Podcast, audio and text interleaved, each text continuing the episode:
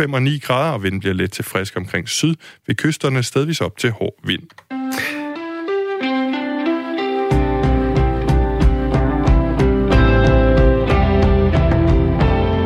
Vi skal tage jinglerne fra den mand. Han hedder Pierre Koldstrup Winkel, og han er morgenvært, eller nyhedsvært her på Radio 4 den her mandag morgen. Så fik vi da vækket folk derude, ikke? Og hvis ikke de vågnede før, så vågner de nu. Fredericia Kommune. Undskyld. Undskyld. Nej, hvor er det irriterende. Det haner det her. Og i Fredericia Kommune, der er simpelthen kommet så mange klager over hanegal, at borgerne i byen fremover skal søge om dispensation, hvis de vil have en hane gående rundt i deres have. Den historie skal vi se nærmere på lidt senere i den her time. Som vi omtalte i sidste time her i Radio 4 morgen, så er der begået hærværk mod en jødisk gravplads i Randers lørdag. Det var altså på 81-årsdagen for Krystalnatten. På en af de her gravsten, der sad et gult klistermærke, som forestillede en jødestjerne, og det klistermærke dukkede op flere steder i Skandinavien lørdag. Den historie går vi videre med om lidt. Ja, men først, nu her, hvor klokken er 6.07, skal vi tale om computere og telefoner i skolen. Mange af os, der burde være voksne, kender nok fornemmelsen af, at telefonen på magisk vis stjæler ens opmærksomhed fra det vigtige, man egentlig var i gang med, og fører hjernen over i overspringsland. Og det er så det, der er dagens nyhed. Sådan er det også, når man er skolebarn. Jeg tror, hvis man bevidst tænker, at jeg skal lige finde ud af noget hurtigt, så er det også hurtigt. Men man kan jo også godt komme til at google noget andet, eller søge på et spil. Ja, Smilla Skov her, hun er 13 år. Hun kommer fra en generation af skolebørn, der har siddet med computere og iPads i timerne, lige siden de begyndte i skolen. Altså, jeg synes, det er smart, og det er ret effektivt. Det er sjovt, du siger effektivt. Nu er der jo kommet en rapport om, at lærerne synes, det ikke er effektivt. Sker det nogle gange, at opmærksomheden smutter et andet sted hen? Ja, altså det er nok lidt nemmere på computer, at man mister fokus, end hvis det var i hånden, man skulle skrive noget. Eller, ja. Hvor kan det være, man smutter hen? Hvis man nu sidder inde i, hvad hedder jeres matematikprogram? GeoGebra, er det det? Ja, GeoGebra eller Stox, hvis vi skal svare på noget, og matematikfester bruger vi også. Prøv at give et eksempel på, hvordan opmærksomheden den pludselig er et eller andet andet sted, og man pludselig er et helt andet program. Det er nok, hvis man kommer til at spille et eller andet, eller ser nogle andre, der er inde på noget, så kigger man på deres skærm, og så breder det sig måske sådan lidt til klassen. Ja, sådan siger eleven, og vi har talt med forskeren for lidt siden. Om lidt skal vi tale med skolelæreren, men vi kan også lige tale med dig, der har børn. Ja, altså vi kom lidt abrupt ud af den. Vi havde en opfordring her op mod klokken 7, og så gik nyhederne på. Vi vil jo gerne høre om, Kasper, du refererede til hele klassen sidder og spiller Snake. Jeg ved ikke, om det er tilbage i start-nullerne. Jamen, Smilla spiller Snake. Ja, men jeg ved ikke, det kan være, det er retro og blevet ind igen. Vi vil gerne høre fra jer derude, om I gør et eller andet for at børnene ikke bruger de her sociale medier og spiller spil, når de sidder i en undervisningssituation. Har I nogle erfaringer med det? Så skriv ind på 1424, start jeres besked med R4, og så jeres kommentar. Lærere fra 150 danske folkeskoler er altså blevet spurgt, om de er enige i, at brugen af IT også nogle gange distraherer eleverne i at lære noget. Og det er over halvdelen, der er enten enige eller helt enige i det her udsagn. Bruno Barbaglio fra Hendriksholm skole i Rødovre. Godmorgen. Godmorgen. Og velkommen til. Ja, tak. Har du svaret på undersøgelsen her? Nej, det har jeg faktisk ikke. Men så får du spørgsmålet af mig. Er du enig i, at brugen af IT i undervisningen distraherer eleverne i at lære noget? Ja, det er sådan lidt et svært spørgsmål at kvalificere, synes jeg, fordi ja, det forstyrrer det nogen, men det løfter også en del andre. Kan jeg sige enige, eller helt enige, eller delvis enige? Delvis enige, vil det så være. Når du oplever problemet, hvordan oplever du det så? Ja, det var lidt ligesom den før mig snakker om, at der er mange ting, der kan forstyrre, ikke? Om det er naboens skærm, eller om det er ens egen koncentrationsevne og selvdisciplin, der spiller ind, så er det jo lidt forskelligt fra tid til anden. Men der er rigtig, rigtig mange ting, der kan gå ind og forstyrre undervisning. Mm. Og det er svært at følge trop, hvis der man ikke lige, hvis man fader lidt ud i dagdrømmene og glemmer lidt at følge med i undervisningen. Så går det jo stærkt i dag. Hun snakker jo om, at det er dejligt effektivt at have alt informationen lige ved hånden, og det har hun sådan set også ret i. Men det kræver jo lidt, at at man kan jonglere den her information. For før i tiden var det meget på, at man skulle tærpe bøgerne, og så kunne man komme i skole, og så kunne man lire det lidt af. I dag er det jo meget ad hoc, at man kommer på skolen og skal have et sorteringsapparat og kunne agere sådan en blæksprutte med alle de her informationer. Hvad gør I så, når det er, at de ikke kan styre det der blæksprutliv? Ja, det er jo forskelligt fra lærer til lærer, men nu er det jo dig, der er. Ja, men i måde at forebygge det er i hvert fald at stilisere sin undervisning så godt man nu kan. Sørge for, at der er pakket godt ind med udfordringer, som ikke udfordrer eleven for meget, men som holder den på sporet. Altså, vi der kom før computerne, sad jo også og kiggede ud af vinduet, tegnede på et stykke papir, skød en klips efter naboen eller et eller andet, fordi vi også havde svært ved at holde koncentrationen. Altså, er det gjort af det samme råstof, den der mangel på koncentration, så i dag, som det var for 30 år siden, tror du? Ja, det er det i den grad, og jeg tror sådan set også, at den er sværere udfordret i dag, fordi der er så mange ting, der trækker ens opmærksomhed. At kigge på en telefon og en computer, som ligger foran dig, så har du lige pludselig 2 inputs, samtidig med, at du har en klasse og det vindue, som du taler om fra før i tiden, hvor man kunne kigge ud og dagdrømme. Så der er rigtig, rigtig mange ting, der godt kan være forstyrrende. Det kræver rigtig meget selvdisciplin, at man sådan hanker op i sig selv. Kan I ikke lave nogle forbud eller stramme regler, der løser det her? Det har man prøvet, og personligt synes jeg ikke, at det er vejen frem. Det handler jo lidt om at lære eleverne de her disciplinære kundskaber. De skal lære at kunne styre dem selv. Så ja, det synes jeg faktisk ikke. Mange skoler har prøvet med at lukke ned for hjemmesider, for eksempel de sociale medier. Men det synes jeg faktisk ikke er vejen frem, fordi restriktioner, det plejer sådan set ikke at virke. Bruno Barbaglio, folkeskolelærer på Hendriksholm. Siger man Hendrik eller Henrik? Hendriksholm Skole i Rødovre. Tak fordi du vil dele dine erfaringer med fordele og ulemper ved IT i undervisningen. Og en god dag. Er du på vej i skole? Ja, det er jeg. Ja, vi skal ikke forstyrre mere. En god dag. Tak skal du have. Grosen, jeg bliver nødt til at spille et klip mere, inden vi går videre til næste sag. Det vil jeg gerne høre. Det er fordi 13-årige Smilla Skov, du anfægtede, at nutidens børn spiller Snake. Jamen, altså, det må være en eller anden ting, der er kommet op igen. For jeg kan huske, jeg spillede Snake på min 3330. Det var sådan en hvid udgave af 3310'eren Nokia'en. Okay, ja, jeg fandt bare lige en bid mere fra interviewet. Altså, jeg spurgte hende jo faktisk, om hun nogensinde havde oplevet, hele klassen spiller Snake. Og det afviser hun dog, men der bliver spillet. Altså, jeg tror ikke så voldsomt, hvis man kan sige det sådan, er det heller ikke. Altså, der er jo også nogen, der holder fokus. Og... Hvad er din rekord i Snake sat i en time? Du ved ikke, 50, tror jeg, deromkring. Er det sværere eller nemmere at gøre det, mens man bliver undervist? Altså, jeg spiller det faktisk ikke så meget sådan i hverdagen. Der er det pludselig ikke lige så sjovt. Nej, der sker nemlig mange flere fede ting ude i virkeligheden. Men Snake er sådan en nødløsning. Det var da utroligt. det var da helt utroligt. Da vi har fået en sms, Kasper. Det er PR, der skriver, har været musiklærer, og det er enormt distraherende med skærmene. Det er heller ikke sikkert, at skærmene er indbygget i musikundervisningen, i samme grad som det er i dansk og sådan noget. Nej, det er du ret i. Nå, skriv gerne en sms, hvis du er en forælder, der har oplevet sådan nogle af bagsiderne ved, at der er IT i undervisningen, altså skærme til rådighed for børnene. Du må meget gerne skrive en sms, der starter med R4 og et mellemrum, og så sender du den til 1424. Altså R4 og et mellemrum og din besked, og send den til 1424. Klokken den er 14 minutter over 7. Vi har en lytter med på en telefon. Det er det Per. Er det Per, vi lige har læst op fra? Goddag, Per. Jamen, goddag. Hej, Per. Du synes, det er enormt distraherende med de her skærme i undervisningen? Ja, det synes jeg nok, det er. Hvad hedder det?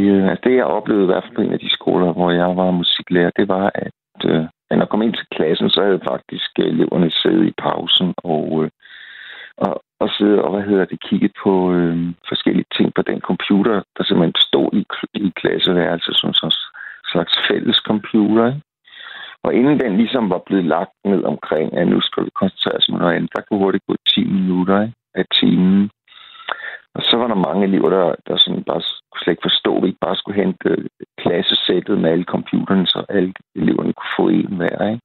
Ligesom bare vant til, ikke? Altså, jeg har sgu ikke nogen brug for nogle computer, så jeg kan fortælle jer, hvordan man lærer at spille på guitar og synge sammen. Og ja, det kunne de slet ikke forholde sig til. Det var virkelig irriterende. Det kunne også gå en tid. lidt tid med at prøve at forklare dem, at det univers skulle det ikke bruge i den her time.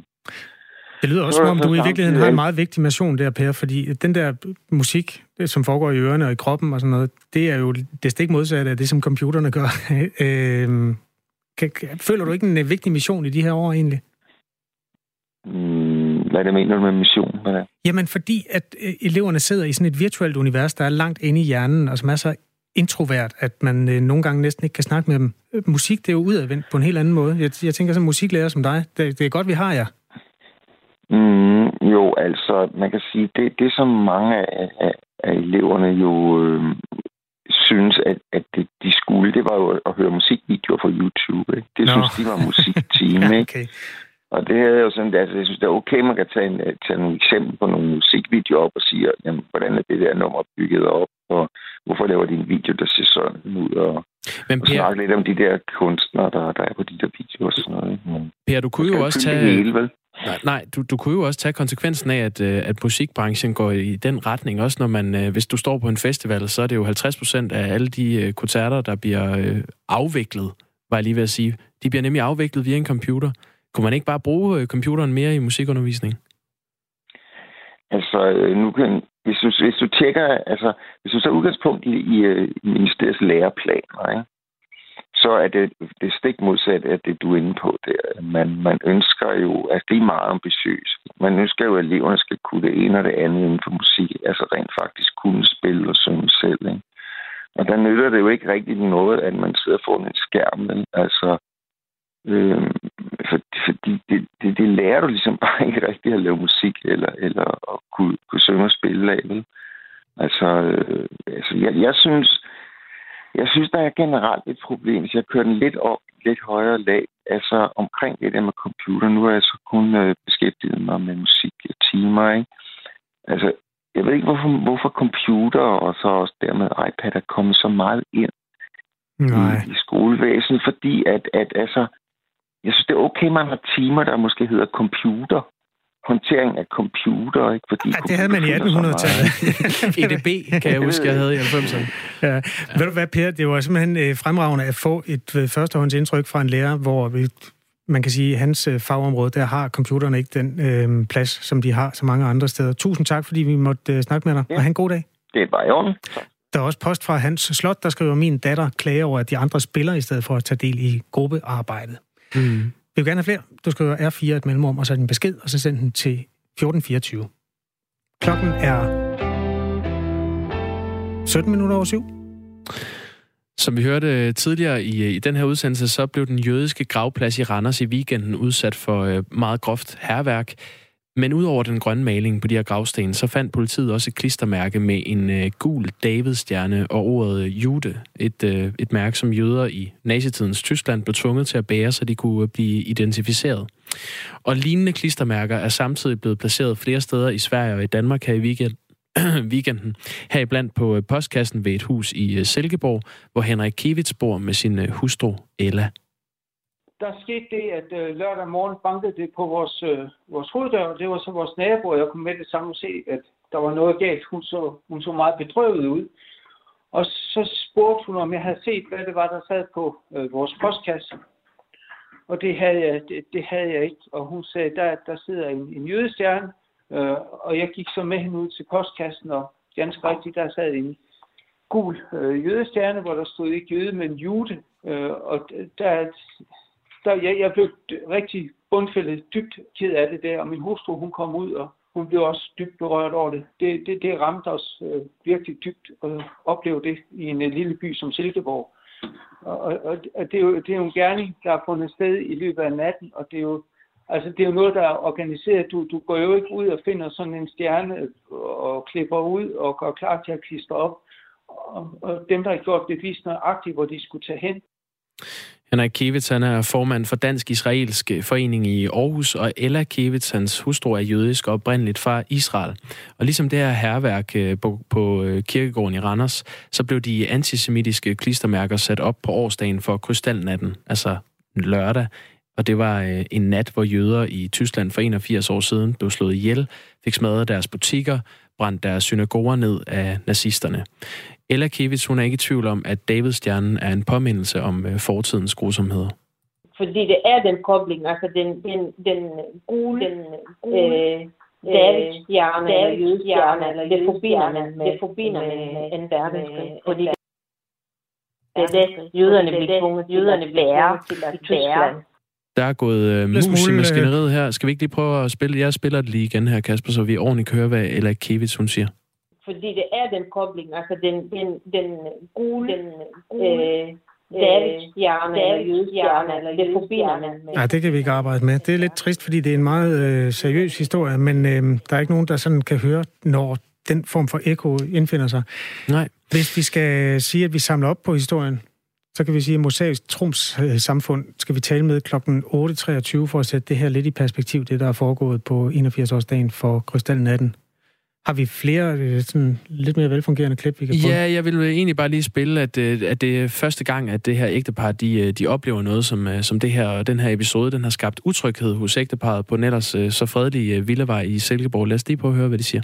I går oftest, når der kørte en bil forbi eller et eller andet, så stoppede vi da lige op og så sådan lidt på hinanden og stoppede den her udenfor. Altså, utryghedsskabende, men omvendt så... Altså, det skal da ikke stoppe det, det skal da ikke stoppe vores liv. Det gør selvfølgelig indtryk på os. Vi har børn også. Vi har en bekymring i forhold til dem. De lever et stille liv og skilder ikke med, at to af vores piger her, de er jøder. Altså, de lever et stille liv og skilder ikke med det. Men vi har da altid en bekymring, der ligger ud over os selv. Ja, sådan lød det altså for det her ægtepar i Silkeborg. Klokken er 7.22. Du lytter til Radio 4 Morgen med Jakob Grosen og Kasper Harbo. Hvis du tilfældigvis bor i Fredericia Kommune, så skal du nyde den lyd, der kommer lige om lidt, fordi den bliver formentlig snart forbudt.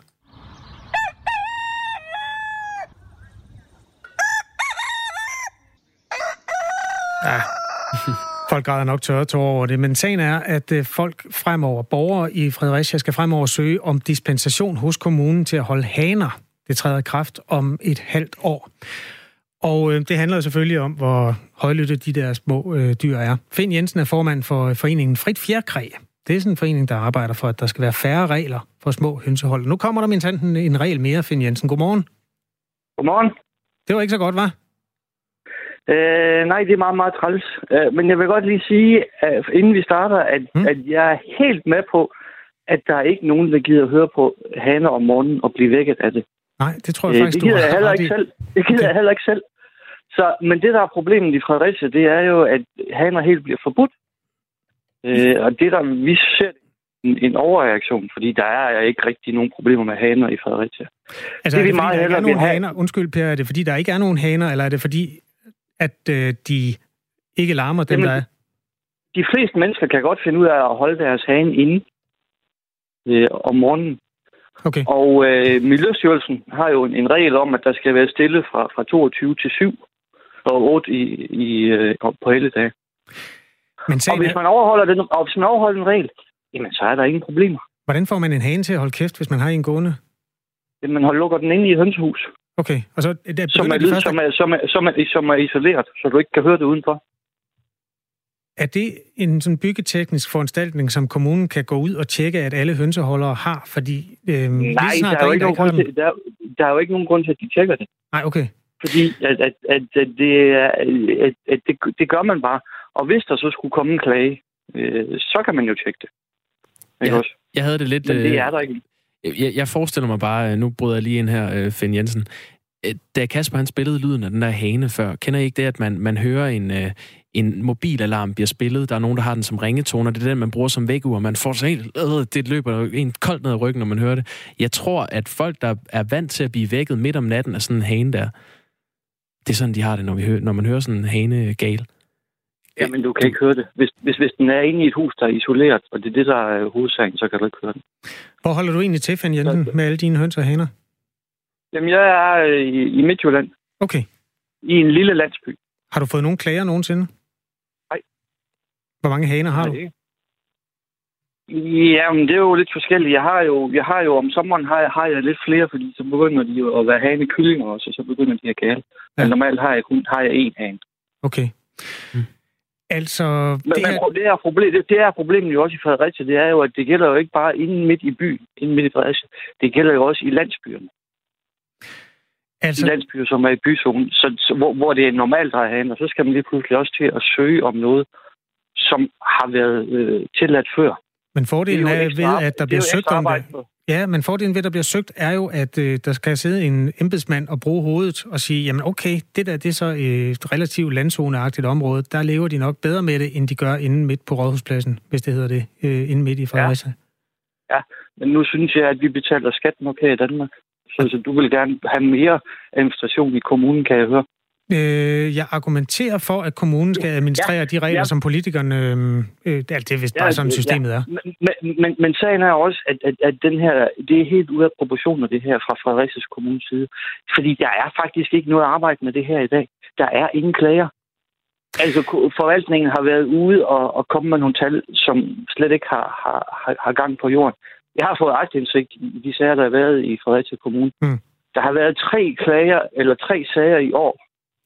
Vi prøver lige at undersøge, om det her det forholder sig sådan andre steder også, inden vi går videre med interviewet. Altså hvis du bor i en byzone et eller andet sted, det kan være hvor som helst inde i det danske kongerige, og oplever bøvl med haner, altså hos naboen eller bare i kvarteret, så må du meget gerne skrive en sms, der starter med R4 og et mellemrum, og så sender du den til 1424. Altså R4 og din lille tilbagemelding om de haner, du bor i nærheden af, og så send den til 1424. Jeg synes, det er meget interessant, om den her beslutning i Fredericia Kommune er taget på grundlag af skrupforkerte oplysninger, som Finn Jensen siger her. Jeg har været inde i sagerne, der er meget, meget få sager. Mm. Og det er sådan, at jeg kan undre mig over, at kommunen i år har de reageret på en anonym klage, hvor der indgår trusler og dyremishandling også, om dyremishandling også. Den har kommunen taget seriøst og gået ud og lavet tilsyn på baggrund af den her. Og det har kommunen ikke behøvet at gøre. De kunne med miljøloven i hånd sige, den her klage, den er ikke nogen klage, som behøver at tage alvorligt. Men den har de altså valgt at reagere på. Lad os tage dyremishandling på et andet tidspunkt, og så holde os til det med larmen. Ja, vi er i fuld gang, skal vi lige sige, med at forsøge at få fat på Christian Bro. Han er formand for Teknik- og Miljøudvalget i Fredericia. Så kan vi få kommunens side af sagen her senere på morgenen. Den ordning har eksisteret i Brøndby i flere år, står der min sanden i en sms her, og det har altså aldrig været et problem. Lige 2 sekunder. Hvis man så gerne vil have en hane, så må man leje et lille stykke jord i nabobyen, hvor den kan stå. Hvad siger du til det? Ja, det kan man selvfølgelig godt sige, men det er igen, det er ikke noget problem. Hvis man holder sin hane inde, så er det ikke noget problem. Og jeg garanterer for, at den regel, som kommunen har, den kan de også bruge på flere områder. De kan også forbyde knallerter, de kan forbyde motorsave, og de kan forbyde... trommesæt i kælderne? Nej, der står nu, at det skal være motoriseret haveredskaber. Nå, okay. Du må gerne have et trommesæt, så længe du har lukket vinduer, er det ikke sådan? Ja, hvis det er elektronisk trommesæt, så tror jeg ikke, du må. Men ellers ja.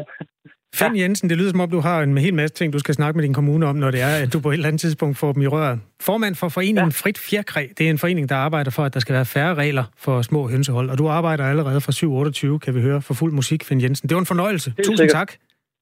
Velbekomme. Og hils ude i hønsegården. Det skal jeg gøre. Der er også en sms fra en lytter, der skriver, man må i forvejen ikke holde hane i byområdet. Punktum. Og det er jo så den regel, som i hvert fald i Fredericia først nu er blevet sat bogstaver på. Min kæreste, hun har høns. Nå. Og roer nogle gange, altså nogle gange så bliver hønsene skruk. Så er de klar til at roe æg ud, så får man fat i nogle æg, kylder dem ind under hønen, og så kommer der små kyllinger ud. Og sidste gang, der viste det sig efter allerede 2-3 uger, at de der kyllinger, altså 3 ud af 4 kyllinger opførte sig fuldstændig hjernedødt. De gik op sådan på et høje sted og kastede sig ned og væltede og slog sig og sådan noget. Og allerede der sagde hun, det er drengen. Og fuldstændig rigtigt. Efter... jeg kan ikke huske, hvor lang tid det gik. Et par måneder eller sådan noget, så begyndte de at få de der klassiske halefjer og sådan noget. Har hun lydisoleret sit hønsehus? Nej, de er, som man siger, flyttet på landet. Okay, de har fået et bedre sted at bo? De er et bedre sted nu. Okay.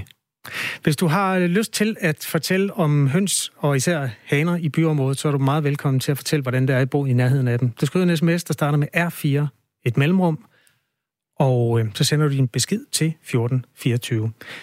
Efter nyhederne, kan jeg fortælle, der skal vi se på forskellen på land og by. Det er en rimelig varmblodet debat. Den har været op i forbindelse med herværende radiostation også, FM4-udbuddet. Der kom en ny statistik i fredags, der fortalte, at der nu er flere sjællændere, end der er jyder. Det er første gang i verdenshistorien, det forholder sig sådan. Og vi prøver at belyse, hvorfor det er sådan. Det er jo isærhed København, der vokser og bliver større og større, mens de små byer i det, der hedder udkantsområder, de bliver affolket. Mere om det efter nyhederne. 7:30. De færreste børn fortæller om det, hvis de føler sig ensomme, men problemet er der, det viser en rapport, At stå udenfor, som Børns Vilkår og Trygfonden offentliggør i dag. Hver fjerde barn i 5. og 8. klasse oplever en grad af ensomhed. For 19% optræder følelsen en gang imellem, for 7% af ensomheden, der tit eller meget tit. På Børnetelefonen hører vi hver dag fra børn, som fortæller, de ensomme. Ofte hænger følelsen sammen med livet i skolen, hvor de føler sig udenfor eller udsat for mobning. Men næsten lige så ofte fortæller børn, at de er ensomme i deres familie, at de ikke føler, de passer ind, at deres forældre har meget travlt, siger direktør i Børns Vilkår, Rasmus Jarlov. Ensomheden har ikke kun konsekvenser for børnenes mentale sundhed.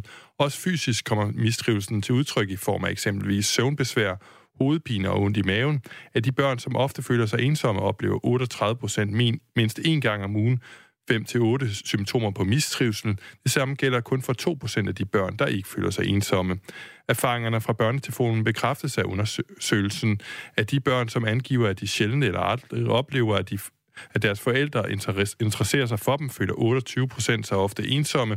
Tidligere undersøgelser på området har vist, at langvarig ensomhed i barndommen kan få alvorlige konsekvenser, der følger barnet langt ind i voksenlivet i form af lavt selvværd, selvskade og depression. Brugen af bærbare PC'er, Chromebooks og iPads i klasselokalet forringer elevernes læring. Det viser en ny international undersøgelse kaldet ICILS, som forskere fra 12 lande står bag.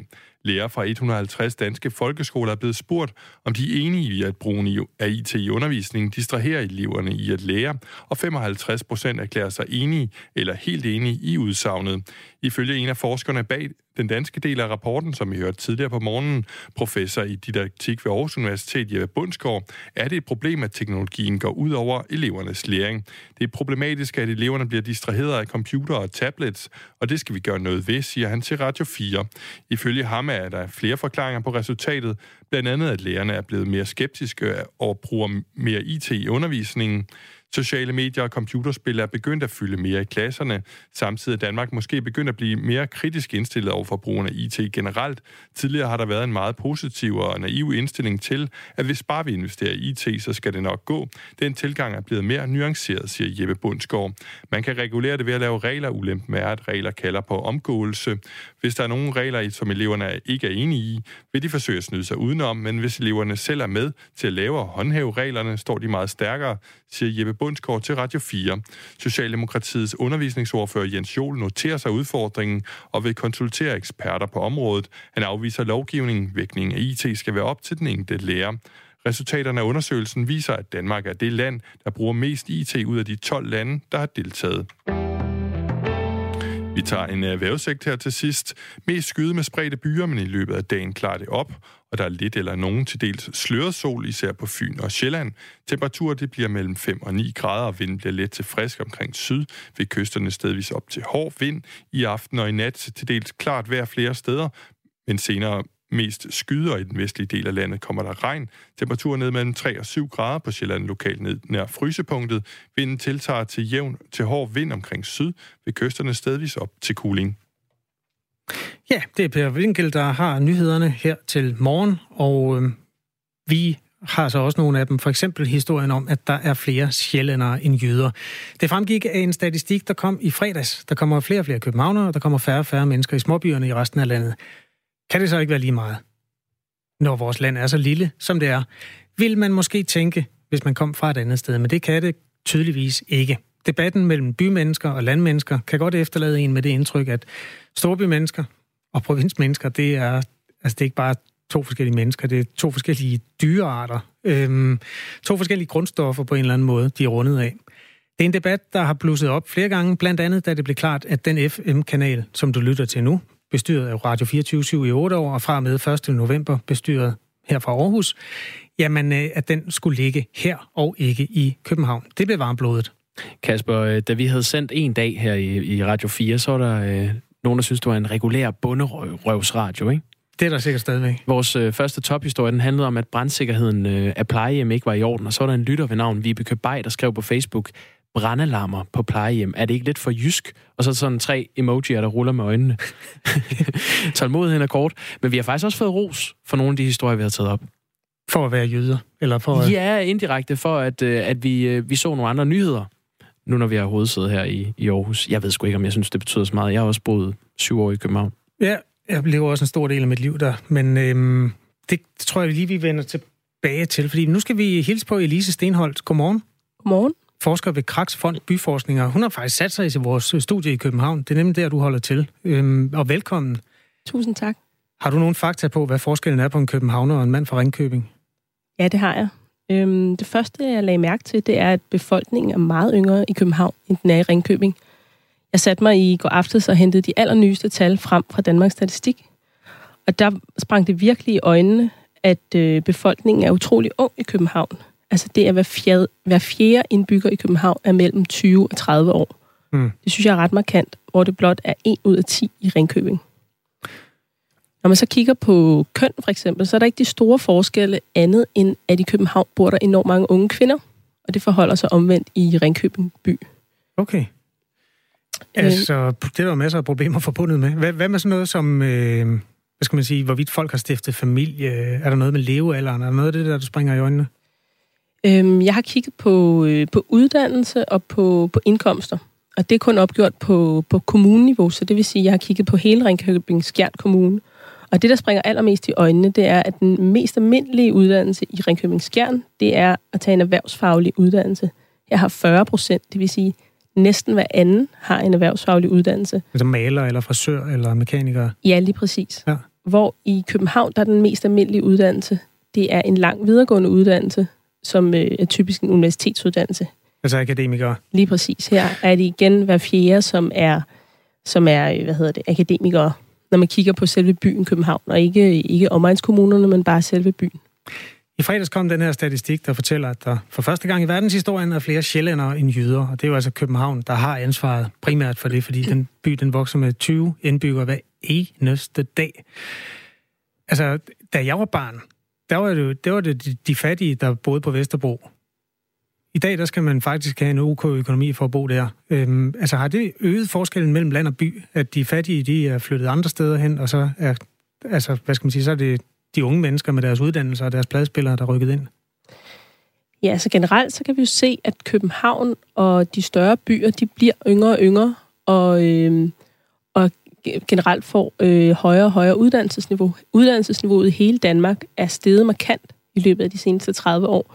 Hvis man nu sammenligner bykommuner med yderkommuner, så kan man altså se, at den her stigning i uddannelsesniveauet, eller i uddannelseslængden, den sker, mest i bykommunerne. Hvis vi ser specifikt på, hvem der søger ind til København, så har min gode kollega Aske Esgaard netop lavet en undersøgelse af det, hvor han har kigget på befolkningens flyttestrømme, kan man sige, ind og ud af København i en længere årrække, også de seneste 30 år. Så det er ret omfattende. Og det, der var bemærkelsesværdigt her, det var, at man kunne se det, der gjorde, at København havde et overskud af befolkningen, som du siger, der er 20 personer ekstra hver dag. Mm-hmm. Det skyldes i høj grad de unge, det skyldes udlændinge, og så skyldes det børnefødsler. Det vil altså sige, at det er de unge fra andre områder af Danmark, der flytter ind, og så er det en rigtig stor stigning af tilflyttere fra andre lande, for eksempel udvekslingsstuderende. Og så fordi der bor så mange unge kvinder, som jeg sagde, der bor hver fjerde i København er mellem 20 og 30 år, så føder de naturligvis også mange børn. Yes. Så. Elise Stenholt, der er jo få ting, der kan få folk til at komme til tasterne, som dyrevelfærd, indvandring og så det her med land og by. Og der er Knud Mogensen, han skriver, kom nu ind i kampen. Alle på Sjælland er ikke københavnere. God dag. Kan man sige, at København er en historie for sig, og resten af Sjælland er noget andet? Når man kigger på tallene, så kan man egentlig ikke se de store forskelle mellem for eksempel Aarhus, Odense, Aalborg og København. Altså selvfølgelig er København markant større, der er markant flere virksomheder, der kræver højt specialiseret viden. Men jeg vil mere sige, at det handler om bystørrelser. Ja, så det er ikke Sjælland mod... Altså, det Ringsted er dybest set meget sammenlignelig med en tilsvarende by, der ligger i Jylland eller på Fyn. Ja, det vil jeg mene, ja. Alright. Altså, nu handler den her debat så om nogle store byer, som måske i virkeligheden ikke er så forskellige endda. Altså, det er jo næsten lige så sikkert som ammen i kirken, at når der er kommunevalg i Danmarks 4 største byer, som også tæller Odense og Aalborg og Aarhus og altså København, så bliver der rødt flertal. Er det fordi, de er unge? Ja, det er et godt spørgsmål. Jeg har ikke lige forsket i, med vælgerdeltagelse, men altså, det er selvfølgelig... Det er selvfølgelig ofte en tendens, at yngre mennesker har en tendens til at stemme, til venstre for midten. Mm. Men det har også, det ved jeg ikke, det har noget at gøre med mange ting. Ja, okay. Men min tolkning er måske også, at medierne har nogle gange en tendens til at fremhæve de her forskelle, der findes mellem for eksempel København og resten af landet. Du bor i hovedstaden, bor i Frederiksberg eller København? Jeg bor på Frederiksberg. Hvilken provinsby kender du bedst? Altså, jeg er født og opvokset på Frederiksberg faktisk, men begge mine forældre kommer fra Randers og er opvokset i Randers, og det gør mine bedsteforældre også, så jeg har været rigtig mange gange i Randers, og det har jeg et ret nært forhold til den by. Hvilke forskel bemærker du så, hvis vi skal prøve at kredse ind? Hvad er egentlig forskellen på de der 2 mennesker, der står og råber i hinanden i hver sin ende af landet? Altså, fra hvor jeg ser det, så synes jeg, det er svært at se forskellene, men jeg har også kun rigtig mange... Altså, jeg har virkelig mange gode minder fra Randers, fra min barndom, som sommerminder og, altså god mad og besøg hos familie og, tur i kolonihave og så videre, så videre.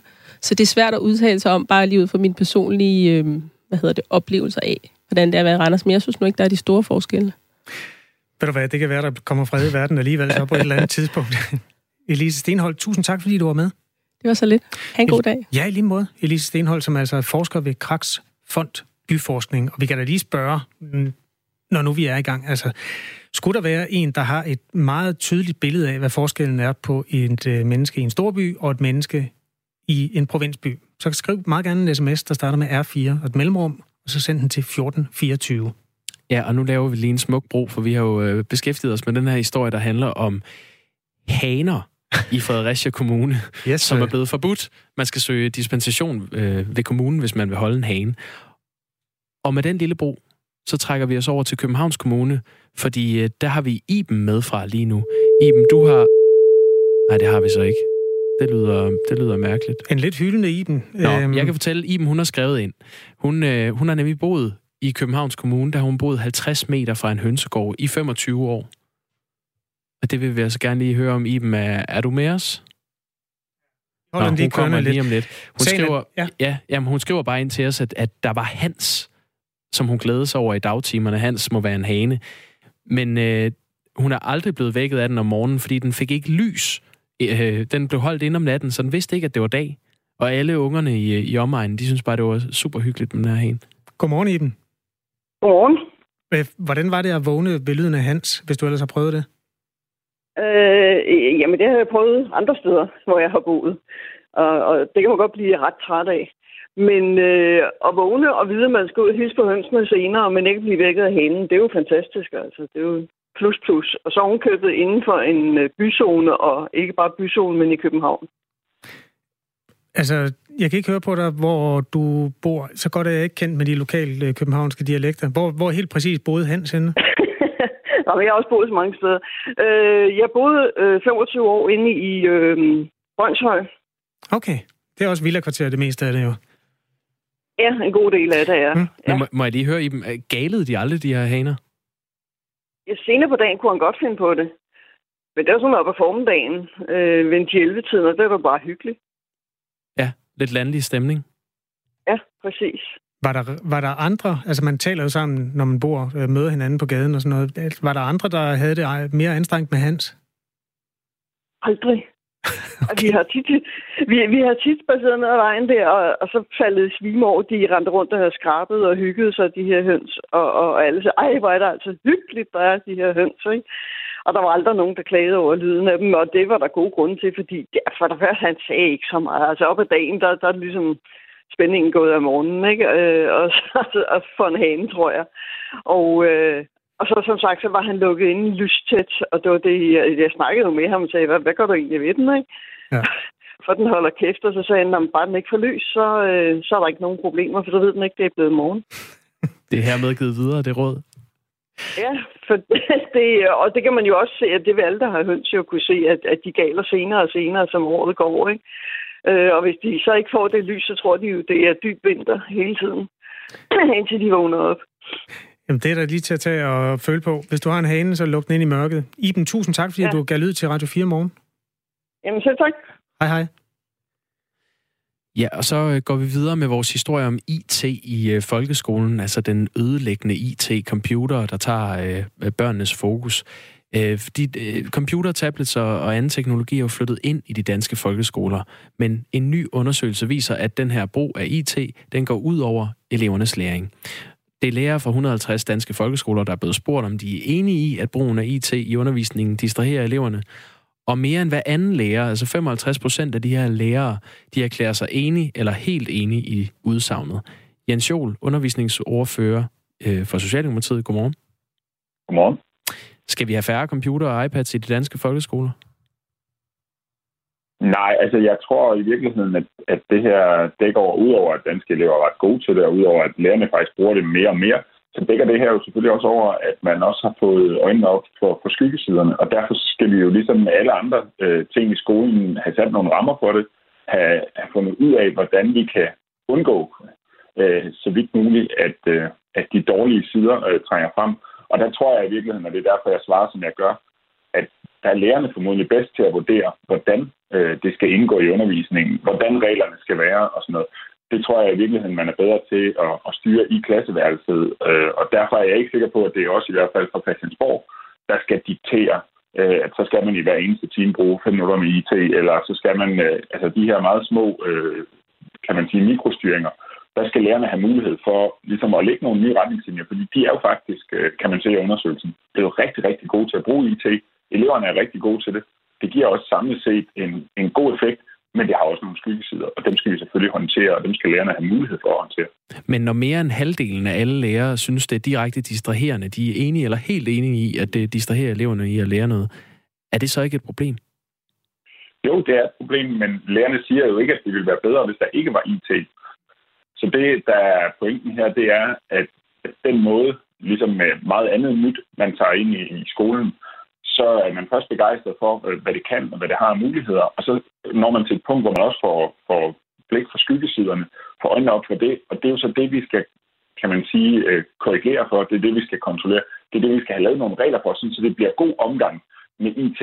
Og der mener jeg sådan set, at lærerne har et meget stort say, altså et vigtigt input i forhold til, hvordan man kan bruge det i undervisningen, sådan så det forstyrrer mindst muligt, og man stadig får mest mulig læring ud af det. Som det er lige nu, så viser resultaterne fra den her undersøgelse, at Danmark er det land, der bruger mest IT ud af de 12 lande, der har deltaget. Det er Danmark, Chile, Finland, Frankrig, Tyskland, Italien, Kazakhstan, Sydkorea, Luxembourg, Portugal, USA sågar og Uruguay. Hvad tænker du om, at vi har den gule førertrøje på? Jamen i virkeligheden synes jeg jo, at det er ret sejt, at lærerne sådan set har taget det så meget til sig.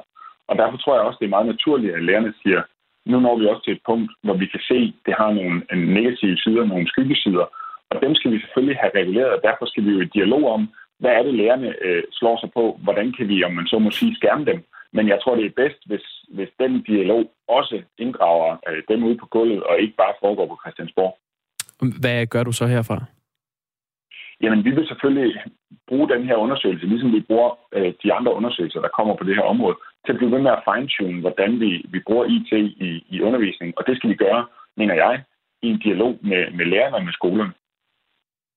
Og hvad er dit udgangspunkt nu, hvor du ved, at mere end hver anden lærer synes, det er et problem med IT i undervisningen, i hvert fald som det foregår lige nu? Hvad kunne du forestille dig kunne være en løsning?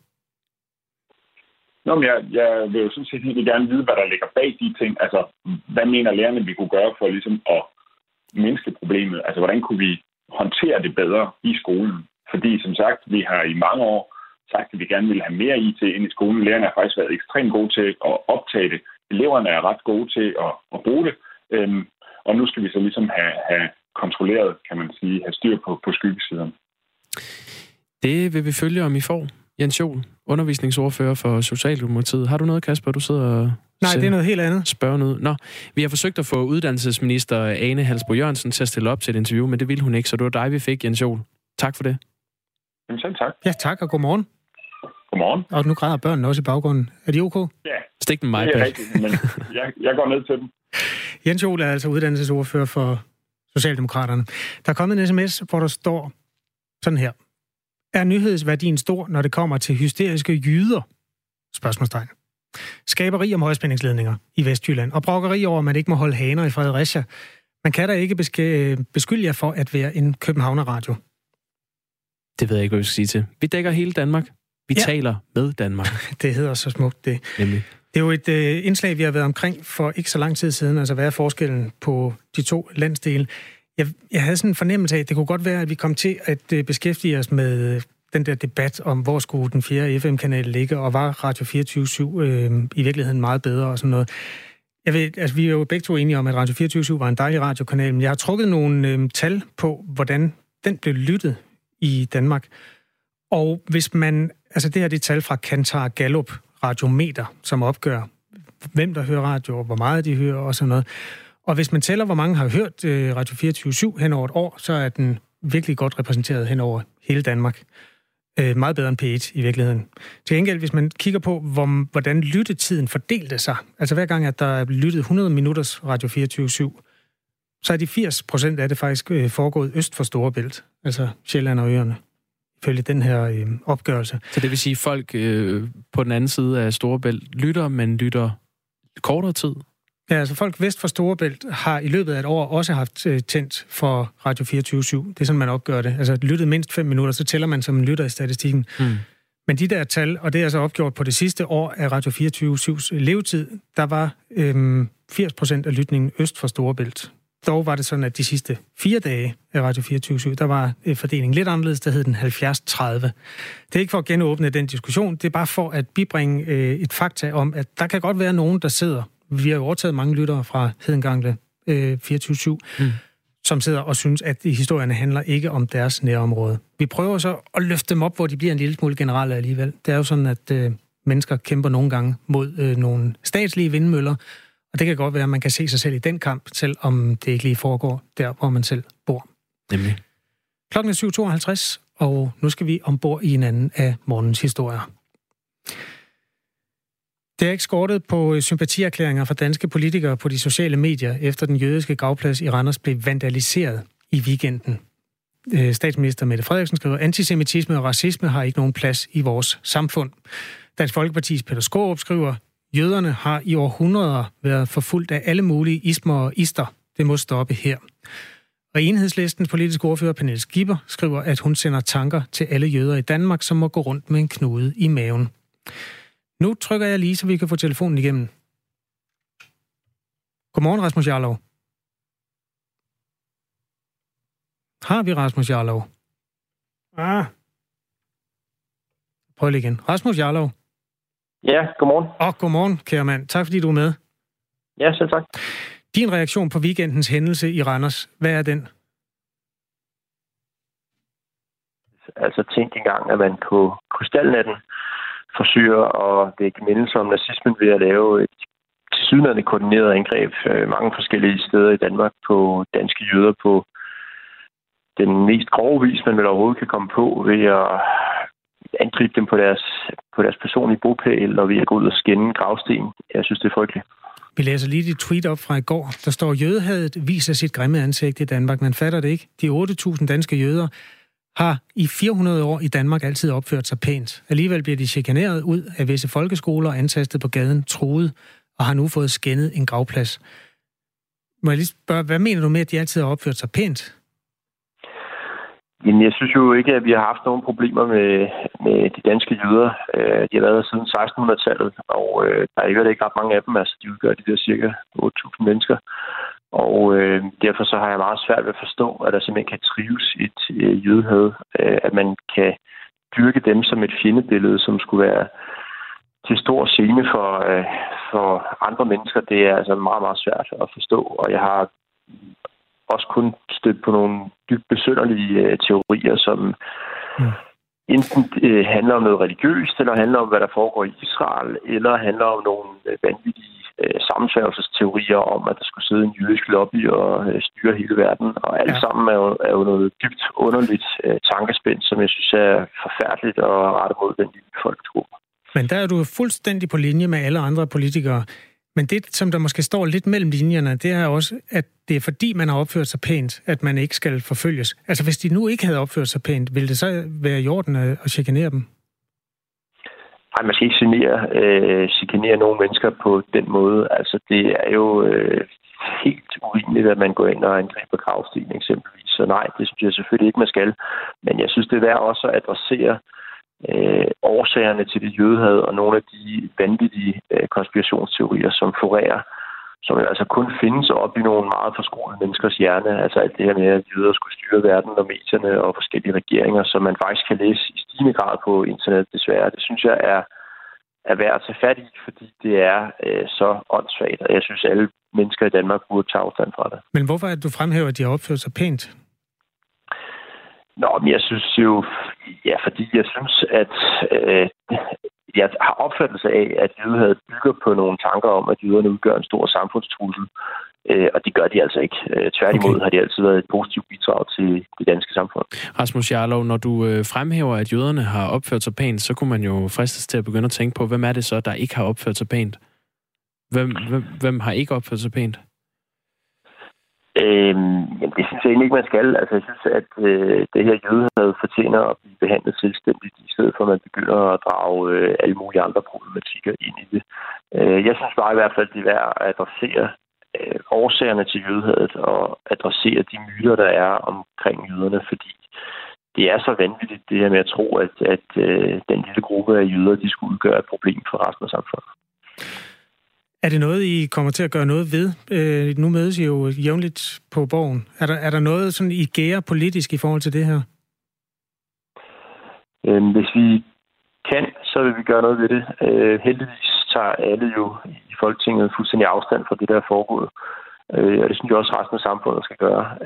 Altså, jeg tror, at jøderne jeg har klart indtryk af, at jøderne er en minoritet, som har det ret hårdt. Altså, det er ikke rigtig meget bekendt sådan, at der er andre etniske minoriteter i Danmark, som bliver mobbet ud af folkeskoler i visse bydele i København, eller som sådan bliver antastet på gaden på den måde, som jøderne gør. Så vi har et problem.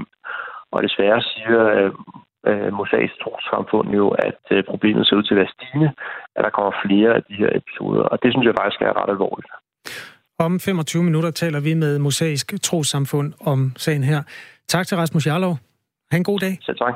Godmorgen. Godmorgen. Blandt andet integrationsordfører hos De Konservative. Kasper, vi har fået sms'er på flere af de historier, vi bringer her til morgen. Der er en på den her hanehistorie, som vi har bragt, at Fredericia Kommune har forbudt, at man må holde haner. Man skal søge om dispensation, fordi de larmer. Der er en, der skriver her, det er Christian Juhl Ørbæk. Han er folkeskolelærer, han skriver: Vi flyttede for 4 år siden fra Nørrebro til Frederikssund. Vi lagde straks mærke til, når det han skriver, det til den der jyder i København, tror jeg, han vil hen til. Okay. Nå, ved du hvad, han skriver... Vi starter lige forfra så. Der er flere jyder der er flere sjællænder end der er jyder. Det er den nye statistik, og der har vi bygget en historie ovenpå og forsøgt at indkredse, hvad er forskellen på de 2 landsdele, altså øst og vest, storby og provins. Tak for oplægget, Kasper. Christian Juhl, han skriver: Vi flyttede for 4 år siden fra Nørrebro til Frederikssund. Vi lagde straks mærke til, at folk i provinsen kommer hinanden mere ved. Vi taler mere med naboerne, folk hilser på hinanden på gaden, og forretningerne giver generelt bedre service. Vi bemærker dog også, at folk her i provinsen generelt ikke er så langt fremme i forhold til ligestilling og tolerance over for anderledes tænkende eller udseende. KH Christian Juhl Ørbæk. Det er meget godt input, altså at i en mindre by, der har man måske også sådan lidt mere sult efter at se et andet menneske i øjnene, end man har, når man går i den store by. Altså, der er sådan en vis fjendtlighed bygget ind i det. Jeg har aldrig selv været i Tokyo, men jeg har en ven, der var der for nylig, som sagde, at for eksempel på metrostationen, der går sådan mænd rundt med koste og skubber de der folk ind, så de kommer ordentligt ind i metroen, sådan ind med dig, sådan der. Ja. Der er ikke noget, altså den der menneskelige kontakt, den er man fuldstændig midt af, når man bor i en by, der er så stor som Tokyo. Og jeg gætter på i en anden skala, at det også gør sig gældende nogle andre steder. Hvad lavede din ven i Tokyo? Ja, det er faktisk en tidligere kollega, Stine Bram, der havde været der. Okay. Jamen, jeg tror, hun var over at spise noget sushi. Er det ikke det, man gør? Jo, det skal vi ikke kede lytterne med. Der er også en, der skriver, og det er så på hanehistorien. Haner skal tilbage til Danmark, ellers skal der også være lov om soundblastere. Det er de her anlæg, som de unge de bruger på festivalerne. Altså sådan nogle anlæg, der kan spille helt vildt højt. Ja. Whataboutism er altid velkommen, og alle slags sms'er i det hele taget, inputs til Radio 4's historier, kan modtages i vores computerskærm her, hvis du skriver R4 og et mellemrum, og så beskeden, og så send den til 1224. Når klokken er slået 8, skal vi blandt andet til nærmere på de der 2020-planer, som ikke alle sammen bliver til virkelighed. Vi skal have besøg af, eller i hvert fald tale med Mosaiske Trossamfund om den triste vandaliseringshistorie på gravpladsen i Randers, og meget mere. Ja, og nu er klokken 4 sekunder i 8, og Per Koldstrup Winkel er klar med nyheder.